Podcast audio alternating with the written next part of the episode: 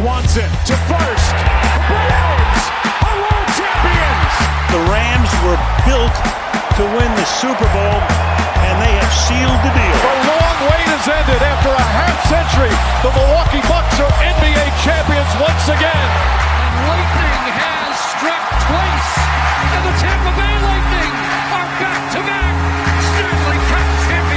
It is episode 112 of For Future Considerations. Gosh, 111 was something else, boys. This is going to be a tough one to beat. Episode 112. I should mention it's the Misty May Treanor and Kerry Walsh episode of For Future Considerations. They won 112 straight matches in beach volleyball from August 2007 to August 2008. 19 straight tournaments. They won without losing a match for the whole calendar year. Pretty impressive number for those ladies. But my name is Matt. John and it's finally covered up. Manny's here as well. Hey, boys. That's a great stat. I That's love beach one, eh? volleyball too. Yeah, I love beach volleyball. Beers on Me would be a good beach volleyball song, I think.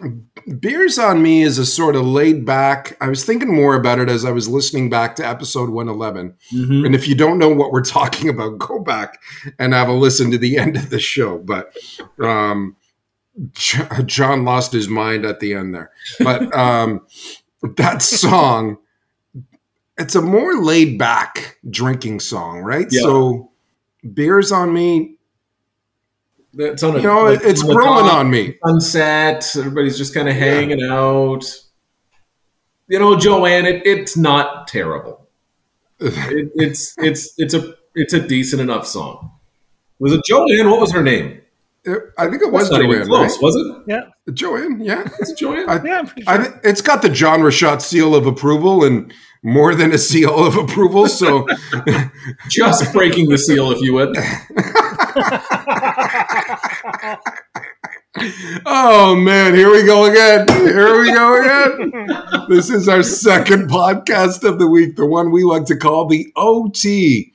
And if you missed our previous episode, we had a lot of laughs. Hope you laughed with us. You also missed a lot of debate after a wild week in sports from the NHL trade deadline to the football and baseball chaos as well. Yeah, go back and listen, episode 111, for all of those debates. If you haven't already, go back and listen to the previous OT episode. We had Fred Wallace on, uh, the absolute classic that he is. Uh, you want to talk about laughing and, and actually just laughing at somebody's laugh. Uh, Fred Wallace is is the king uh, for that. So you will enjoy that one for sure, as many people have. Yeah, we had more people reach out by email and on social media after that podcast saying they loved it. We also received one email in particular that I wanted to share from Jim Bowman in Woodstock, who remembers meeting Fred while traveling to Owen Sound to see Dave Stevenson play for the Platers. Jim said he thoroughly enjoyed listening to Fred's stories and said, uh, Keep up the good work, boys. Oh yeah, we got the Jim Bowman seal of approval now too. Keep up the good work, boys. That's that's pretty good. Like it. I like it a whole ton. I don't mind taking some of uh, some of the glow from Fred Wallace that he has shone on us here. Uh, thought we did a solid job in that episode. Asked some good questions, you know. That was a great episode. One of the best. That is that's like the the peak now. That put us on the map, and we followed it up with that episode 111. Can you? my goodness.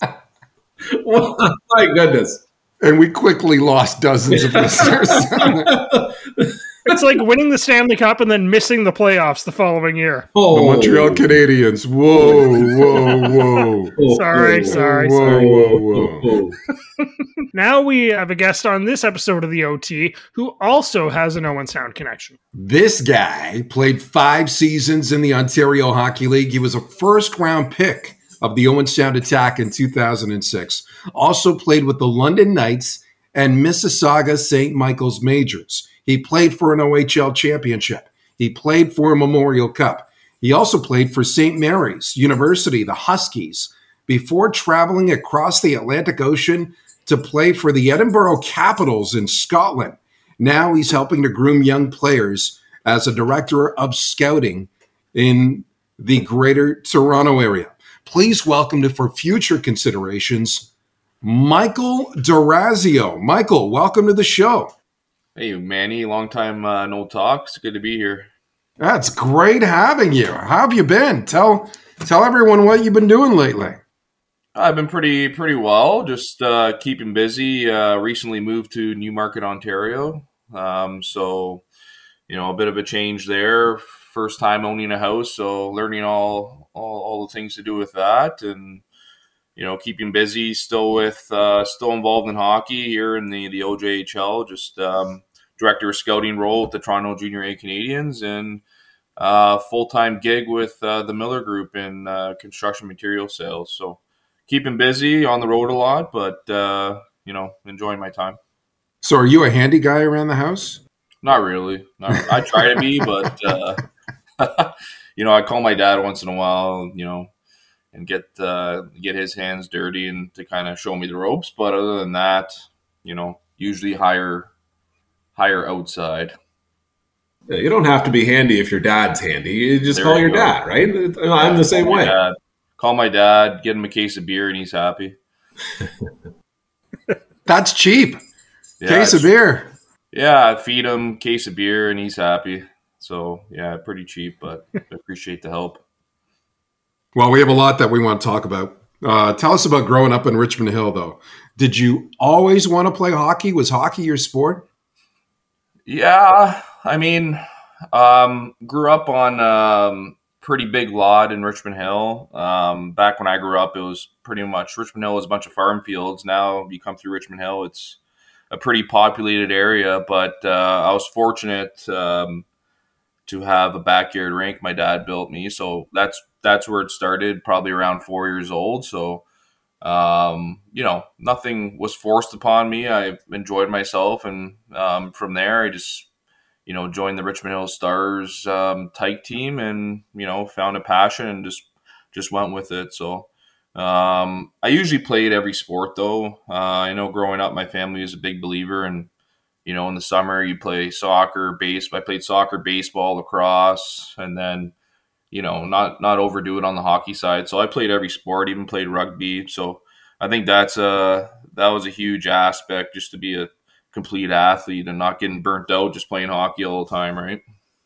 And was defense always the uh, position of, of choice, or did you just end up there one day and, and never leave, or how did that evolve? Yeah, I think I think my dad just put. Uh, obviously, uh, every kid wants to be a goalie to start out, right?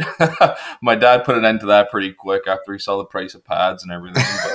But, but anyways, the next thing was D, and I've I've stuck to it. I know a lot of guys play forward, play D, um, but I was a defenseman right from the beginning, so kind of honed, honed in those skills and uh, enjoyed myself back there, and you know just stuck through it my whole career pretty much. And you were drafted by the Owen Sound Attack eighth overall in 2006. What do you remember about that day? Yeah, that was uh, that was an interesting day. I guess I can talk more about it now that I'm done out of hockey. Uh, but uh, I wasn't planning on getting picked by Owen Sound. When when you're a top pick in the OHL, you kind of, you know, you you kind of, you know, I kind of wanted to go to Saginaw at 12. my family visited there, and um, you know, we had a good thing going and and I told we pretty much told Mike Futa, hey, listen, we're going to the NCAA. and then um, Futs called my bluff and drafted me anyways, and uh, the rest is history. So um, we weren't disappointed. Uh, we were happy anywhere we're going. We just preferred to go that number twelve spot, and Futs picked me at eight. But um, I remember sitting around my computer back then. I was just computer refresh. Obviously, I had a good idea. Um, Futs gave me a call right before he made the uh, made the, the, draft pick, so um, I did go on a visit to Owen Sound, so I felt comfortable um, in that situation too, um, with Stutz being the coach, Mike Stothers, and and Futs. So um, you know, it was a, it was a great moment for my family. You know, um, my dad never played hockey, so it was the first time my family was going through through this, and um, it was great to be recognized and going eighth overall for sure. It's something I cherish to this day. Maybe you can talk about that, Michael, a little bit about how players try to position themselves to go to the team that they want to go to the team. Do a lot of kids, I know in your current role as director of scouting with the Toronto Junior Canadiens, do a lot of kids talk to you about that, about trying to pick the place they end up Um, some kids are in different situations. I mean, the kids we typically see in the OJHL are, are late bloomers, kids that you know aren't going to be those first round and second round picks. Um, you know, there's obviously the odd player that chooses to go the NCAA route, and you know, if we're lucky to get them, we'll get them. But uh, for the most part, those players either go to the BCHL or they go play in the USHL. But um, you know, I haven't had much exposure on this end in terms of the top picks choosing where they want to go. But obviously, you know, as a player, you want to land in a spot where you think that you're going to be taken care of in terms of development and and getting to you know where you want to be. Um, but there's also a fine line. You know, you, you don't want to be too entitled. You you don't want to be um, a kid trying to you know, not be thankful for getting drafted eighth overall. You know what I mean? It's just, you know, if there's a better spot, you've done your research, you're comfortable with where you're going. Obviously, if you can kind of not manipulate, but you can kind of, um, you know, put things in motion where you can be on, get to that spot where you want to be. I think a lot of guys still do it to this day. And uh, as you guys know, you've been around the OHL for a long time. It happens every year, right? So, every year. Every single year, right? Yeah, so, yeah. I mean, if you're in a position to kind of do that, then you know, in the end, looking back on it, um, you learn very quick in the hockey world that if you don't take things upon yourself, no one's gonna no one's gonna help you out just for the sake of helping you out. So, um, you know, you in the end, you got to take care of yourself. Obviously, being a team player, but in the end, you know, you got to look out for yourself and what's going to develop you the best and you played three seasons in, in Owen Sound, and then you got dealt to, to London. Uh, there's there's always been some stories around around that. How did uh, how did that trade uh, end up going through? Yeah, so um, obviously, you know, I'll, I'll, give you a little background on my time in Owen Sound. Uh, when I got drafted, um, you know, Futa, Mike Futa drafted me. Um, Mike Stothers was the head coach. You had Brian O'Leary and uh, who was uh, who was the D coach? David Bell Belsey and um, we were a highly touted team. We were going for it that year. We had Bobby Ryan, Bob Sanguinetti, Theo Peckham, Josh Bailey, Trevor Lewis came in, and I was a young guy and and found myself actually playing some minutes and being a big part of the team, which was great. And um, you know, I had a lot of confidence. I had a great year. Um, did everything that I needed to do. Um, made the under seventeen uh, Team Ontario team, and then that summer went on to play in the under 18 national team. And then, you know, things kind of not fell apart, but, you know, that brass left, and, you know, most of our draft picks were traded away that year. So obviously the next couple years are going to be tough. Um, you know, Mark Reeds came in, um, God bless his soul.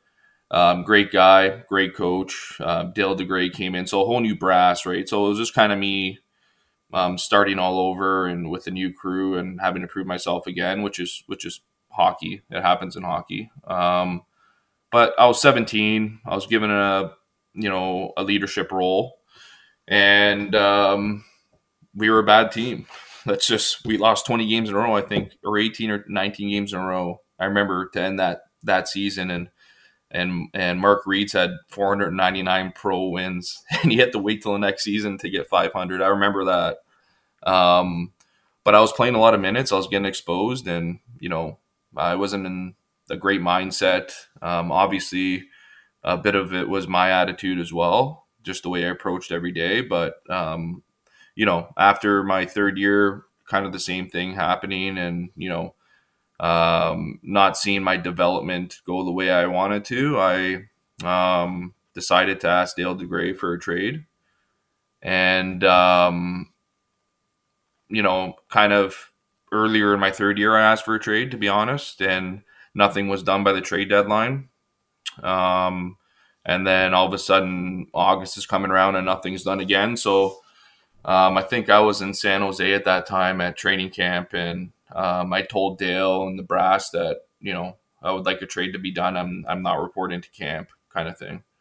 And it's not like something I I put in his lap last minute. It was something that you know we've talked about all year. So I felt I needed a change of scenery. I think the Owen Sound attack needed a change for me as well. Um, so when I was in San Jose, I got traded to London um, while I was there, um, and and that's kind of how that ended. I mean, you know, it was nothing against Mark Reeds. I I love that guy to death. He was a great coach, and he he deserved everything that that team deserves everything they got. And Mark was a good guy, the the best guy to take him through that. But for me personally, I needed a change, and um, I just felt that Dale wasn't urgent enough um, to make a trade, or he was just going to wait for the perfect one. Where I was, you know, I wanted to start the season somewhere else, and um, I felt that that was the best way I was going to get that. So that's what happened. Yeah. And then you played a season and a half in London before being traded to Mississauga, who was hosting the Memorial Cup. And then Small World, who you meet in the final. You meet the Owen Sound Attack. Uh, tell us about that championship series. Yeah, I mean, um, going to London, I mean, I think that was great for my career. I got a lot of confidence back there. I was uh, back to being a go to guy and uh, was able to be a captain there. And, uh, you know, was able to gain a lot of respect from Dale and Mark and, you know, get my game back. And then uh, that's leading to uh, the Mississauga trade. Uh, to be honest, I think that um, they wanted Ryan Ellis and uh, Mississauga did, and that that didn't go through. And um, so I was kind of a last minute, you know, we need something. I was having a great year, and uh, I went over there, and the number they gave me was number six. So if you don't believe me, they wanted Ryan Ellis. That's that's a lot. but um, but yeah, yeah, that's that was funny. But um, yeah, it was um, it was weird getting in that championship championship series with Owen Sound. Um, a funny story is actually, you know, I can tell it now. I was pulled into um, Mark's office before the Mississauga trade, and Owen Sound actually had interest in taking me back. So um, I had that conversation with Mark. Um, and I don't think that was a route I really wanted to go, to be honest. Um, and I'm not sure if it was just speculation or not, but Mark did call me in, in his office to talk about that. And then um, the Mississauga came up. I had a no trade clause, and I remember we were in the Soo that night with London, and we got back at four or five in the morning, and Dale called me in his office, and everyone was there. Mark, Dale, um, Jim McKellar, and they just said, "Do you want to go?" And to be honest, uh, I didn't want to go. and Dale was like, "Man, like this is you're you're gonna play in the Memorial Cup. Like you you gotta go." Yeah, he Mississauga said, was the host team, right? So the host team, right? So and Dale's like, I'm getting three second round picks too, so let's let's get this going. like in the back of his head, probably. But yeah, it, yeah, yeah. It, was. I could have said no, but um, you know. You were you shocked? It. Were you shocked that Owen Sound was knocking on the kicking the tires again for you again? No, um, not really, because I had a good relationship with Mark. Um, you know, me and Dale didn't see eye to eye just because of what went on at the end there when I was requesting trades, and you know he had the perception that I was handcuffing him. Uh, I didn't, um, just based on the length of time I was asking for a trade. Um, but no, I think uh, it's a business in the end. There's, you know, I don't like burning bridges, and it kind of looked that way in the media, to be honest. But um, you know, I continue to talk to guys from that team, Joey Hish and Garrett Wilson, all those guys, right? But um, no, I wasn't surprised a little bit to be honest, but um, you know, it it is what it is. And anyways, I went to Mississauga and you know enjoyed my time there, and then championship series playing Owen Sound. I'm like, come on, this is this isn't real. So, to be honest, like we were the better team on paper, one one hundred percent, and um, we just couldn't get it done. We couldn't get it done. Um, we we I think we went up two two nothing in the series, and yeah, you know, we that team we never really lost four games in a row, um, but um, it like it happened. that we went to game seven, and once you go to game seven, anything can happen, right? And Owen Sound won, and it was kind of, you know, it, it hurt at the time, but you know, Mark deserved it. That team deserved it. They worked hard. Um, but do I regret not staying? No, I don't. I don't at all. To be honest, I it was it's it just wasn't the best situation for me at that time, and um, it was time to move on. But you know, I'm happy that uh, Mark got that satisfaction. Mark Reeds because that team, my second year, I think it was 2007, 2008. We were in the dumps, like Manny, like we were bad. We I were, remember. You don't have like, to tell me. I, I, I remember. And Mark pretty much had to rebuild that team. Mark and Dale, like just he coached. We were in we were in the video room for like two hours. I remember guys brought pillows, like, and you know we were on the ice for a long time. Like he built that team, and Mark Reeds is the reason why that team did what they did. One thousand percent. Yeah, Mark Reeds was a great coach. Yeah, uh, you you mentioned Dale Hunter there, so I'm I, am i am sure people are listening in and going, "What is what's it like to play for Dale Hunter? How how was that experience?" You know what? It's the total opposite of what I thought when I first got there. You know, I remember him coming to Owen Sound, and you know, for some reason, Owen Sound always got under Dale's skin. Right, he, he would either get thrown out having to walk across the rink, or you know what I mean. There's always a, I just remember remember Dale and and London always having a hard time in Owen Sound, but it was I thought he was going to be a raw, raw, you know, in your face kind of coach, and he was the total opposite. Um, he garnered a lot of respect just based on who he was. Um, but he was very smart. He he he watched hockey every. He'd probably be at the rink at five a.m. watching hockey. Um, they all studied the game. But for the most part, Dale took a step back. His assistant coaches usually ran practice, usually did all the talking, but you knew it was Dale that was, you know, moving the puzzles behind the scene. And when he had to talk, he, t- he spoke. But um, he just had that respect for us that um, we were going to get the job done. And one thing I, I noticed and still talk about to this day, there's one thing about Dale, he never made a big deal out of anything. You know, if we went on a three game losing streak, like he wouldn't, it just let's get back to work kind of thing. He wouldn't be raw, raw, let's do this. You guys are bag skating for two weeks kind of thing. It was just, let's get back to business. Let's get back, let's get back to winning. And, um, you know, the culture in London's built itself over the years. So it, it's, um, Dale was a great, great guy and still talk to him to this day. Still go to the London Knights golf tournaments and have a beer with Dale and, uh, and uh, talk about and reminisce about our times together. But uh, you know, it's not a surprise what they do there every year after year. How is it like playing in the Mem Cup? You know what that that was that was cool. Um, you know, it's definitely something I grew up watching every year. So I was I was like, wow, I'm actually playing in it. But like, you know, when you're preparing and you know you're going to play in the Mem Cup, it's kind of you're just numb to it when when you're there. Um, I think it was kind of different for us because it was in Mississauga. I was living at home at the time, so it's not like I traveled there or anything. So, um, but it, it was cool. It was uh, it was an experience. It was a cool experience. You know, family, friends, everyone watching, being able to come to the games, and you know, it, it, it was cool. It's definitely something that not many people get to say they did. Um, you know, playing the Memorial Cup, like let alone winning, but actually playing the Mem Cup, it's it's something special, right? You can you can look back at the rest of your life. And after your OHL career, you uh, you went out east and, and played at St. Mary's uh, for for a few years for your CIS time. What was the CIS uh, like uh, uh, experience for you as a player? And and obviously the hockey is is one of the best kept secrets out there.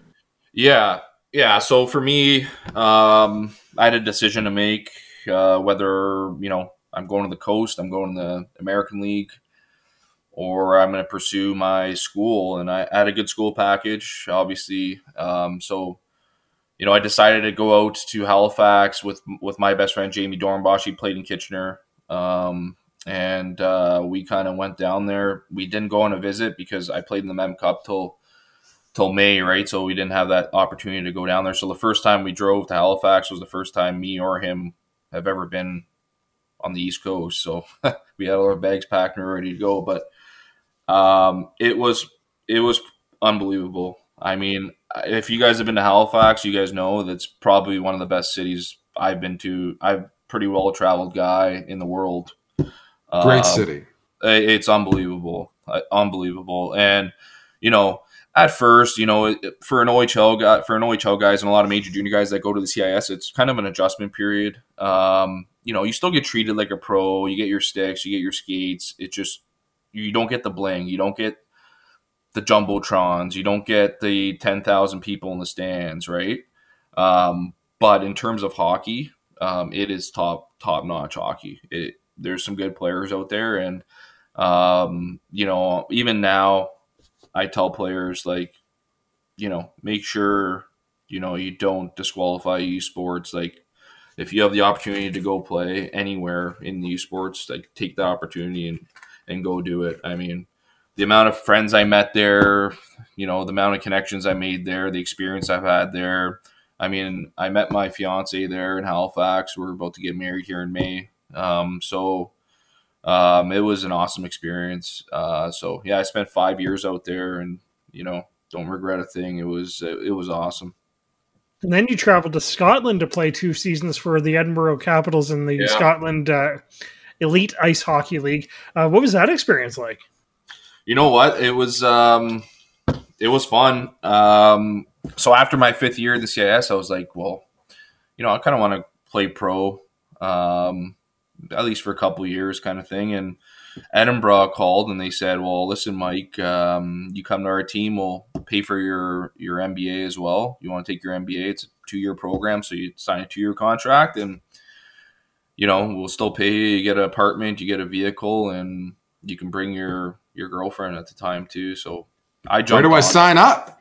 Yeah, I jumped on it like right away, right away. I didn't even think of the coast, didn't think of the American League. Like you could have went to the coast, played a few games in the American League, probably, but you know, getting an MBA paid for, you know, it's it's a no brainer to me. Getting to live in Europe, um, you know, we traveled all over the place, like got to experience a lot of a lot of different cultures, play with a lot of different guys from all over the world, and um, it's funny because my second year, um, we we hired uh, Dimitri Khristich as the head coach, and uh, he we he signed a bunch of Russians on our team. So there's probably like four four Canadians, a couple Americans, and the rest were Russians.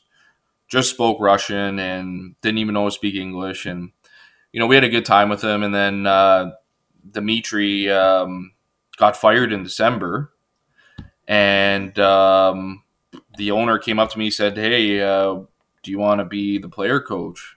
And I'm like, "Oh, I yeah." Like I've always been told by my teammates, like I'd be a good coach when I'm done playing. So I, I said, I guess this is a great transition into what I want to do later on in life, right? So I said, "Oh, yeah, no problem." I mean. I, I strapped a whistle to my glove, so like I'm going down the ice taking a shot, and then I'm blowing my whistle after. For it was pretty funny. And then um, I had an assistant coach that was there. That he was on the bench without equipment, right? So I gave him the lineups. I did everything. Ran practice. It was a great experience. Uh, we weren't. We were a terrible team. Terrible team, but. Um, but we, I had a good time with it, and uh, I learned a lot. And um, it's actually, you know, kind of crazy. Um, Dimitri's actually fighting in Ukraine because he's Ukrainian right now. He's actually in Kiev right now. on the Wow. with a machine gun. Guy played eight years in the NHL, That's crazy. and he's in Ukraine Wow. right now with a machine gun defending his country. Like so, it's really like that really hit home to me. And And and the only way I found out is through Gord Miller. I was I was following Gord Miller on TSN, and he screenshotted a conversation with him and Dimitri, and that's how I found out. But it, it's mind boggling to even think that he's doing that right now. Right, so Wow. that's the connection there. Yeah, From yeah. going to hockey to to fighting I for your country, right? How's your Russian? Did you ever pick up Russian? Uh, a few words, a few swear words, but um, It's always know, the swear words. They Yeah, only the good ones, right? Yeah, only the good ones. Yeah, but uh, it was definitely a culture change, and you know, it's uh, it was it was a good time. Like, um, anytime you can go play in Europe, travel the world, and you know, play decent caliber hockey, and it was it was awesome. It was a, it was a great experience. We've had a couple of players uh, that have played in Europe and, and have had some wild stories of, of what hockey is like, uh, just from the spectators and, and, dealing with the fans and stuff. What stands out for you in, in that vein in Scotland? All right, so um, obviously they look at it as more of a football kind of thing. So when you go to when you go to a rank, um, home and away fans are separated. So it's kind of like soccer, right? So away fans will be on one side, home fans will be on the other side, and they're shouting across at each other. They hate each other. There's fights, there's everything. But the one thing I remember about this league is the home team always supplies the away team with a case of beer after every game. Every game. And um, so, win or lose, we'd crack a beer after every game and have a beer in the dressing room. So that, that was kind of a cool aspect. And with the uh, visiting team? No, no. So the home team had to. So, so, when you get to the rink, there'd be a case of beer. You know, like they used in the O, they used to leave the Gatorade or the water yeah, for yeah. you. They left a case of beer, so you'd you'd go there and you have a case of beer there. but you wouldn't drink with the other team. You just they'd no, have the case no, of beer with yourself. drink it after the game, but they have to supply it, right? The home team has to right. supply it, and it was more laid back, right? People had fun there, and you still worked hard on the rink, but you know I can count how many times like maybe once a week we'd have beers after practice in the dressing room and you know it's just more laid back and you know it, wasn't like don't get me wrong the EIHL has grown a lot there's a lot of good players that that been through it I you know um, the big Ern was there when I was there he was playing in uh, playing in Nottingham this guy's head is massive and referees were scared to call penalties against him that's how they were scared so he would like come by the bench and like he'd stare everyone down. Who wants to go? And like our whole team would like pretty much look away. Like yeah, I don't. Uh, like there must be something in the stands there. We just turn around. Like everyone was. Like it was pretty much a. It was a heavyweight league. Like Cam Janssen was in it. Um, who else was there? There's there's a bunch. Oh, Jay Rosehill. There's a bunch of heavyweights. So I mean, if you made a hit in that league, you had to fight. Man, so no one made like I didn't hit. I was like, it's not. Wow, yeah, that's funny. I was like, it's not worth it. You you make a hit, you have to fight. And um, so that why that's why everybody in Scotland loved hockey because it was all fights. You know what? That they love it. They eat that up. Like if you can, like if you can start a team there and at least get one fighter to fight once a game, you would sell out. Like it's they love it. They absolutely love it. And um, so it was a bit old, like a bit old school hockey, you know. Um, uh, you know, it reminded me like my first year in the O, kind of uh, playing at Old Windsor Arena. That rink was crazy. The old that Windsor was Arena. crazy. Yeah, like that's how those games felt over there. Just fans screaming the whole time. You know what I mean? Like the dressing rooms in the the concourse kind of thing. Like you're mingling with the fans. Everyone's drinking beers. Um, it's just a great atmosphere. It was a, it was a good time. Um, but yeah, it, it was uh, it was definitely different than hockey here, but uh, you know it, it was great. I mean, we got to do a lot of stuff. You know, like meet the uh, Scottish Scottish national team, the rugby team, and because we shared um, a parking lot with the, the national team stadium, so we got to see the All Black All Blacks play Scotland. Cool. Like it, there was some cool stuff we did, and um, but you know, it, the atmosphere in, in hockey over there reminded me mostly of it was a soccer game, pretty much chanting. Each each player has a chant.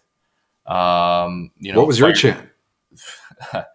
uh, it was uh, D'Orazio, and then they hit a they hit a freaking a drum or whatever after, and it was it was kind of cool. It was uh, it was a cool atmosphere, and um, you know, fireworks in the stands. Like there's some crazy stuff for sure. You know, stuff that you're like, what the like who let this person in here with that? That's not legal. You know what I mean? And uh, but it was fun. It was a good time and I'm glad like my parents got to come over and, and witness a couple games and and and be there and you know uh, and you get to travel like we played in Card there was a team in Cardiff Belfast like one at Belfast um, you know all over England Milton Keynes which is close to London so, you know, we had a good time, got to travel around and, and meet a lot of good people.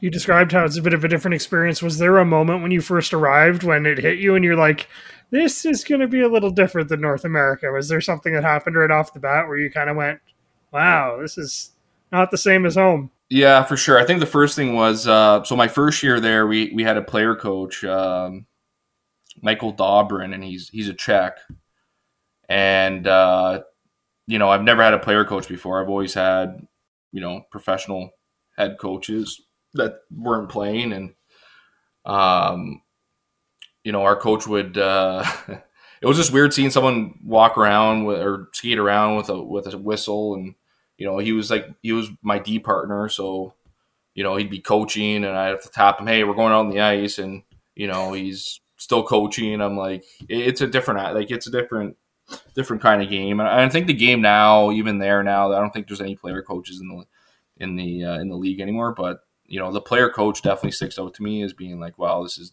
different. You don't really see this in North America anymore, for sure. We're going to put you on the spot with a couple other questions. What's your craziest hockey memory? Doesn't matter what league, craziest, what year, craziest hockey memory or best, craziest or best. Either craziest. or. Um, craziest. Um, probably uh, in 2013, I went to uh, the World University Games, represented uh, Team Canada in Italy, and uh, we want we actually. so the prerequisite to be in this tournament, you have to take one university course. So uh, when we played Russia, um, it was pretty much a team of KHL players. Like they, none of them freaking took school. Like it was, like it was obvious. It was, it was a great game. But anyways, we played. Um, we went on to play Kazakhstan in the finals. We beat them, and we were celebrating. We had beers and everything, and went back to the hotel. And we, we were like, you know, where's the best club to go to? Is there a club? Because we were in like a mountain town, and um, anyways, there was a club. It was a kind of an underground, and we're there having a few drinks, enjoying enjoying ourselves. And the Kazakhstan team comes in that we just beat, and you know they're talking to us, and um, you know whatever. And then I I overheard like some of the one of the Kazakhstan players saying to like one of our team, "Say you buy me drink right now." And I was like, "That's not a player you want to say that to," kind of thing. And all of a sudden, sucker punch that he saw. and it was um, they pulled the fire alarm and it was a 20 on 20 brawl canada versus kazakhstan in an italian club and they just let it happen because there weren't enough bouncers to stop it so anyways yeah it was crazy um, you know one of my teammates broke his hand and had to miss the rest of the playoffs in the cis um, yeah it was pretty crazy and then um, our flight, so we were there. It was probably three in the morning. Our flight was in Milan at like six a.m. So right out of there, we got everyone out and we went on the bus. Got on the bus, everything was packed, and we went to the airport. So to this day, we still don't know who we left behind. Like who, like we all made it on the bus and we got on the flight. No one called us. No one got arrested, and uh, you know it's in a story that we we uh, we laugh about to this day. But it was, uh, it was a full fun. out bar brawl, full, and out. you're on a plane three hours later. Three hours later, three hours later, yeah, it was uh, it was pretty insane. It was. So what you're saying is there may be a warrant for your arrest still? Maybe, uh, but I've been back to Italy since, and uh, I'm not in handcuffs, so that's good. oh, that's good. yeah. So that that's probably my craziest craziest hockey moment right there. That's pretty, pretty good. Crazy. What's the what are the best and worst uh, cities you've played in? Uh, best city, um, in terms of hockey, probably I'd say London. Um, just because there's just a buzz in that town on game night on Friday nights, and you know, even going out after games, you know, you see people with nice jerseys on, um, and you know, having a good time, and you're kind of like a little celebrity there. But worst city I've played in. Um, I gotta be careful here. Uh, Say a place in Europe you're never going to travel again. yeah, there's there's some there's some there's some places in Europe, but um, yeah, probably there's a place in Europe. Um, Team Fife place. It's in Kirkcaldy, Scotland. It's kind of in the middle of nowhere, about an hour out of Edinburgh. It's uh, kind of a dump of a rink, so not everyone liked playing there, but uh, they were tough to play against. But that's definitely that's definitely taking the cake. Yeah. Toughest guy you ever faced? Toughest guy, Jay Rosehill. He gave me my last concussion. Yeah, he gave me my last concussion. I should have known better. I hit him earlier in the game, and I knew he was going to come after me. I made a pass, and I was turning up ice. He totally blindsided me. Got five game suspension for it, but I was out for two or three months. Yeah, yeah. But you know, obviously, no one no one dropped their gloves and stuck up for me because uh, it was Jay Rosehill, and I don't blame them. well, you said if somebody if you hit somebody, you're going to have to fight, and this guy didn't fight. Oh no, because we didn't have a heavyweight in our team. I mean, if we had a Brian McGrattan, like that'd be a different story. But you know, it's uh Jay Rosehill is a psychopath. He truly is. Like, I mean, a guy that played in the NHL all those years and then comes to the UK and fights every game and it's still blindsiding players. Like, come on, something's wrong with you. and what's your best memory in all of hockey? Best memory? Um, I have a few. I mean, I, I, I really think that the gold medal in uh, Trentino, Italy, for in the World University game is definitely up there. Uh, playing in the Memorial Cup's definitely one of them. Um, you know, NHL training camps is definitely up there. To sharing the ice with a lot of guys, you know, I looked up to. You know, Rob Blake was one of them. Um, and you know, best memory, yeah, that those those those three kind of stick out. But um, you know, hockey in general, it's just when I look back on it, it's um, something I cherish for for sure. It gave me a lot. And uh, I always tell people hockey doesn't owe me anything. I didn't make the NHL, but uh, it certainly paved um, paved where I am today and gave me the opportunities where I am. So I think my best memory is just being able and being fortunate to play the game for as long as I did and meet the people I did. Now you're a director of scouting for the Toronto Junior Canadiens. Talk about your role and uh, what you try to accomplish in that role. Yeah, I mean, um, so like I said, I mean, I, I, started off after playing hockey, jumped right into assistant coach, and uh, with my full time job um, with the Miller Group, I just wasn't able to sustain that. So, you know, speaking of the general manager, I said I'd, I'd still like a role with the team, and we kind of transitioned me to a director of the scouting role. And um, you guys probably know what Instat is. It it makes uh, scouts' lives pretty easy. Um, you know, you get to type in a player's name and and you can watch all the video you want on him. I, I do travel to the rink rinks a lot as well to um, to watch some games, but uh, I got a team of four guys under me, and uh, we kind of just bounce stuff off each other. And um, you know, if our general manager has some players he wants me to look at, uh, then I'll look at them, kind of thing. And and that's pretty much it. You know, I I go to the odd home games, away games to stay involved, uh, but but that's pretty much it. So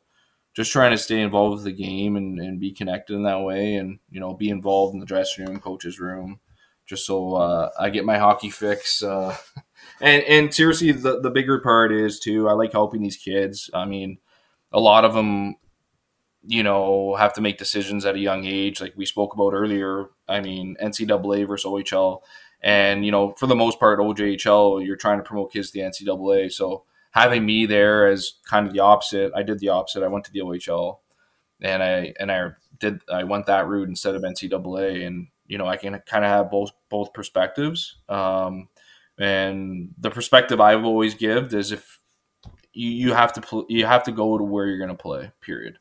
I mean, a lot of these parents think, you know, I need to, um, I want my kid to play in the O, uh, blah, blah, blah. You know what I mean? But if he's not ready, he's not going to play. It's not going to do any good for him. He's just going to sit on the bench. You're not going to develop. So, um, you know, there's there's a few kids that make that decision. I try to steer them away from it, but in the end, it's their decision. But um, you know, a lot of them listen as well. So, um, you know, I, I like that aspect of it. You know, a lot of people give me, ask me advice on what they should do, and you know, I keep it open ended because in the end, it's their decision, and um, I do believe whatever decision you make, you, you, know, you can make the best of it and and make it. But uh, yeah, I like to give them some guidance and some wisdom from from the way I went through things and the way I did things, and um, you know, sometimes uh, the way my attitude stood in my way, and you know, taking you know a, a 180, you know, sitting back and you know looking at the big picture and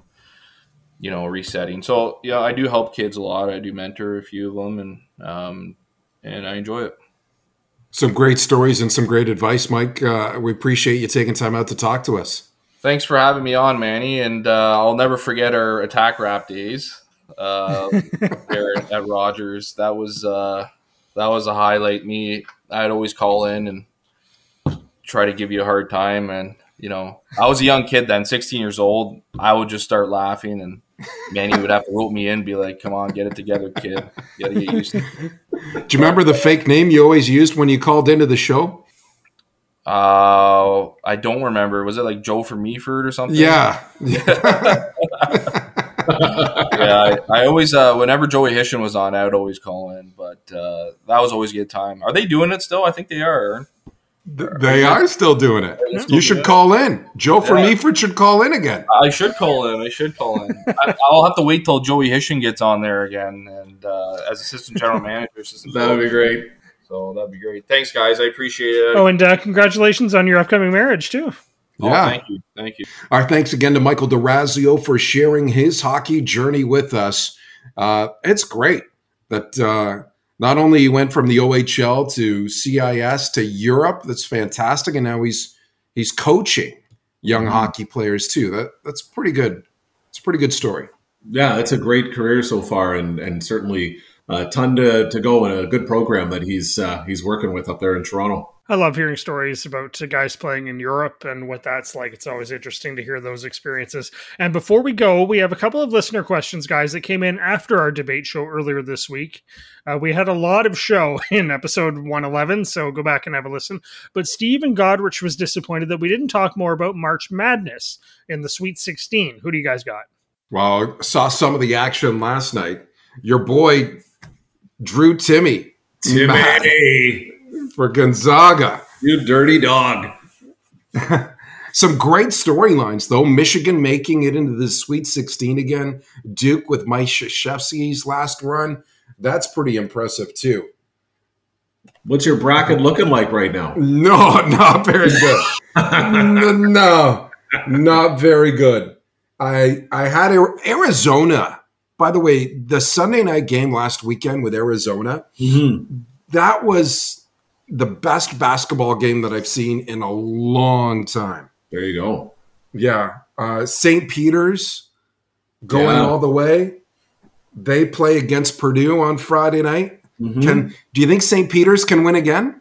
no, No, they're done. great story. No. Great story. You're right. we got an office pool going on right now uh, that we're running. Um, I'm sitting right, probably lower middle, right, right around uh, the bottom there. But I've still got my champ. I've still got my all four of my final four. So I'm, I think I'm sitting pretty here. Oh, that's pretty good. You still have all four of your final four. I got Arizona, Duke, Purdue, and Kansas. I'm sitting pretty right now. That's pretty impressive. I had Michigan going into the Sweet 16. Did you guys have Michigan? No, I took Tennessee uh, right out of the gate because Juwan Howard is a goofball. I did take Michigan, and then Gonzaga was my other big favorite that I had. So I only have three of my final four left. Well, that's still So- as long as you got at this point. If you if you've got your champ and three out of four at least in the in the final four, whatever bracket you're in, you're going to make some noise. And uh, I saw the stat, of course, that uh, people always talk about that the odds of filling out a perfect bracket are one in 9.2 quintillion. So we don't have to feel too bad about not having a, uh, a great. Wow. That's a stat. Whew. Stat of the day right there. Quintillion. How many zeros is that? Oh, that's a good question. Good question. Thanks for having me on, guys. We'll see you next week. All right. We also had an email from Josh in Winnipeg, Manitoba, who loved the Pump It or Dump It song by Dirk Bentley, but he wanted more love about Carlos Correa signing with the Minnesota Twins. What do you guys think of that move? You touched on it briefly, right? yeah, I'm sure Carlos Correa loves it. I mean, the, does He's getting this- paid. Yeah, does this make the Minnesota Twins a threat in the American League Central Division? Absolutely not. Uh, Does this make them a threat in three years when this contract would be up and he'd be handing his holding his hand out for more money? No chance in hell. I, I think this is a great deal for anybody outside of the American League uh, Central that doesn't have to play him very much anymore because he's a, sp- a, fantastic player. Um, I think he is probably the guy in the end of the day that is going to have the most shocking free agent experience. That he gets three years, Trevor Story gets six, and, and Correa is the was the number one free agent going into the year. He's still getting a ton of money. Again, another situation that I look. I'm. I, am I the know the depth chart off the top of my head of the Minnesota Twins? Absolutely, I do because I'm great at this. But uh, overall, you can't name more than three guys. That's the problem. I, I, don't think this makes Minnesota even a 500 team. I, I, I don't buy the Twins at all. I think this is a waste of a signing. I think it makes them 500, but I don't think they're they're making much noise. Like this is them putting all their chips in. Like yeah. they think their window to win is now. But their number one starter is Sonny Gray. Their number two guy is Dylan Bundy. Two yeah. guys who have struggled of late. Their ERAs are over four. Like maybe the fact that they play in Minnesota helps their numbers because it's a bigger park, pitcher's park, but I don't know. So they got your boy Rogers, the closer there, so they don't stand no. a chance, right, Manny? exactly. He's cost me a few games in the pool. Yeah, no, I, I'm I'm surprised by. I, I mean, I'm not surprised by the money. I'm surprised by the term. I'm really surprised by the team on on both ends. It doesn't do anything for me. Thanks for that question from Josh. It's always nice to get a few more questions in on the OT. You can send us your questions, comments, and topics by email at forfutureconsiderations at gmail.com. Yeah, remember, you can follow us on social media for more debate, great content as well. Podcast FFC on Twitter and Instagram for future considerations on Facebook. On Monday, we put out the poll, so you can take a, listen, a look at that and the options and vote on that as you go. Uh, and uh, about every 40 seconds, it updates with some sort of video or highlight from somewhere. So, uh, uh, keep it top of mind. Can you can you pin uh, the the five, the four future considerations uh, Instagram and, uh, and, and Twitter pages? Uh, I don't know if you can, but it's worth it if you can. Make sure they're your favorites. There's nothing wrong with that. We want to thank our sponsors on the show as well. A London Awnings quality that shows. Also, Shane Topolovic of Next Level Athletics in Windsor, specializing in sport training and nutrition. Thank you for listening, and we will talk to you next week on the next edition of For Future Considerations. That was a disgraceful performance, in my opinion. In my opinion, that sucked. Their mentality's awful, their attitude's awful. It's been their MO for the last three years. Tonight I saw and heard one of the most disgusting, rudest, sick demonstrations in my entire career. Probably the worst. It's garbage. And the editor that let it come out is garbage. You're still here? It's over. Go home.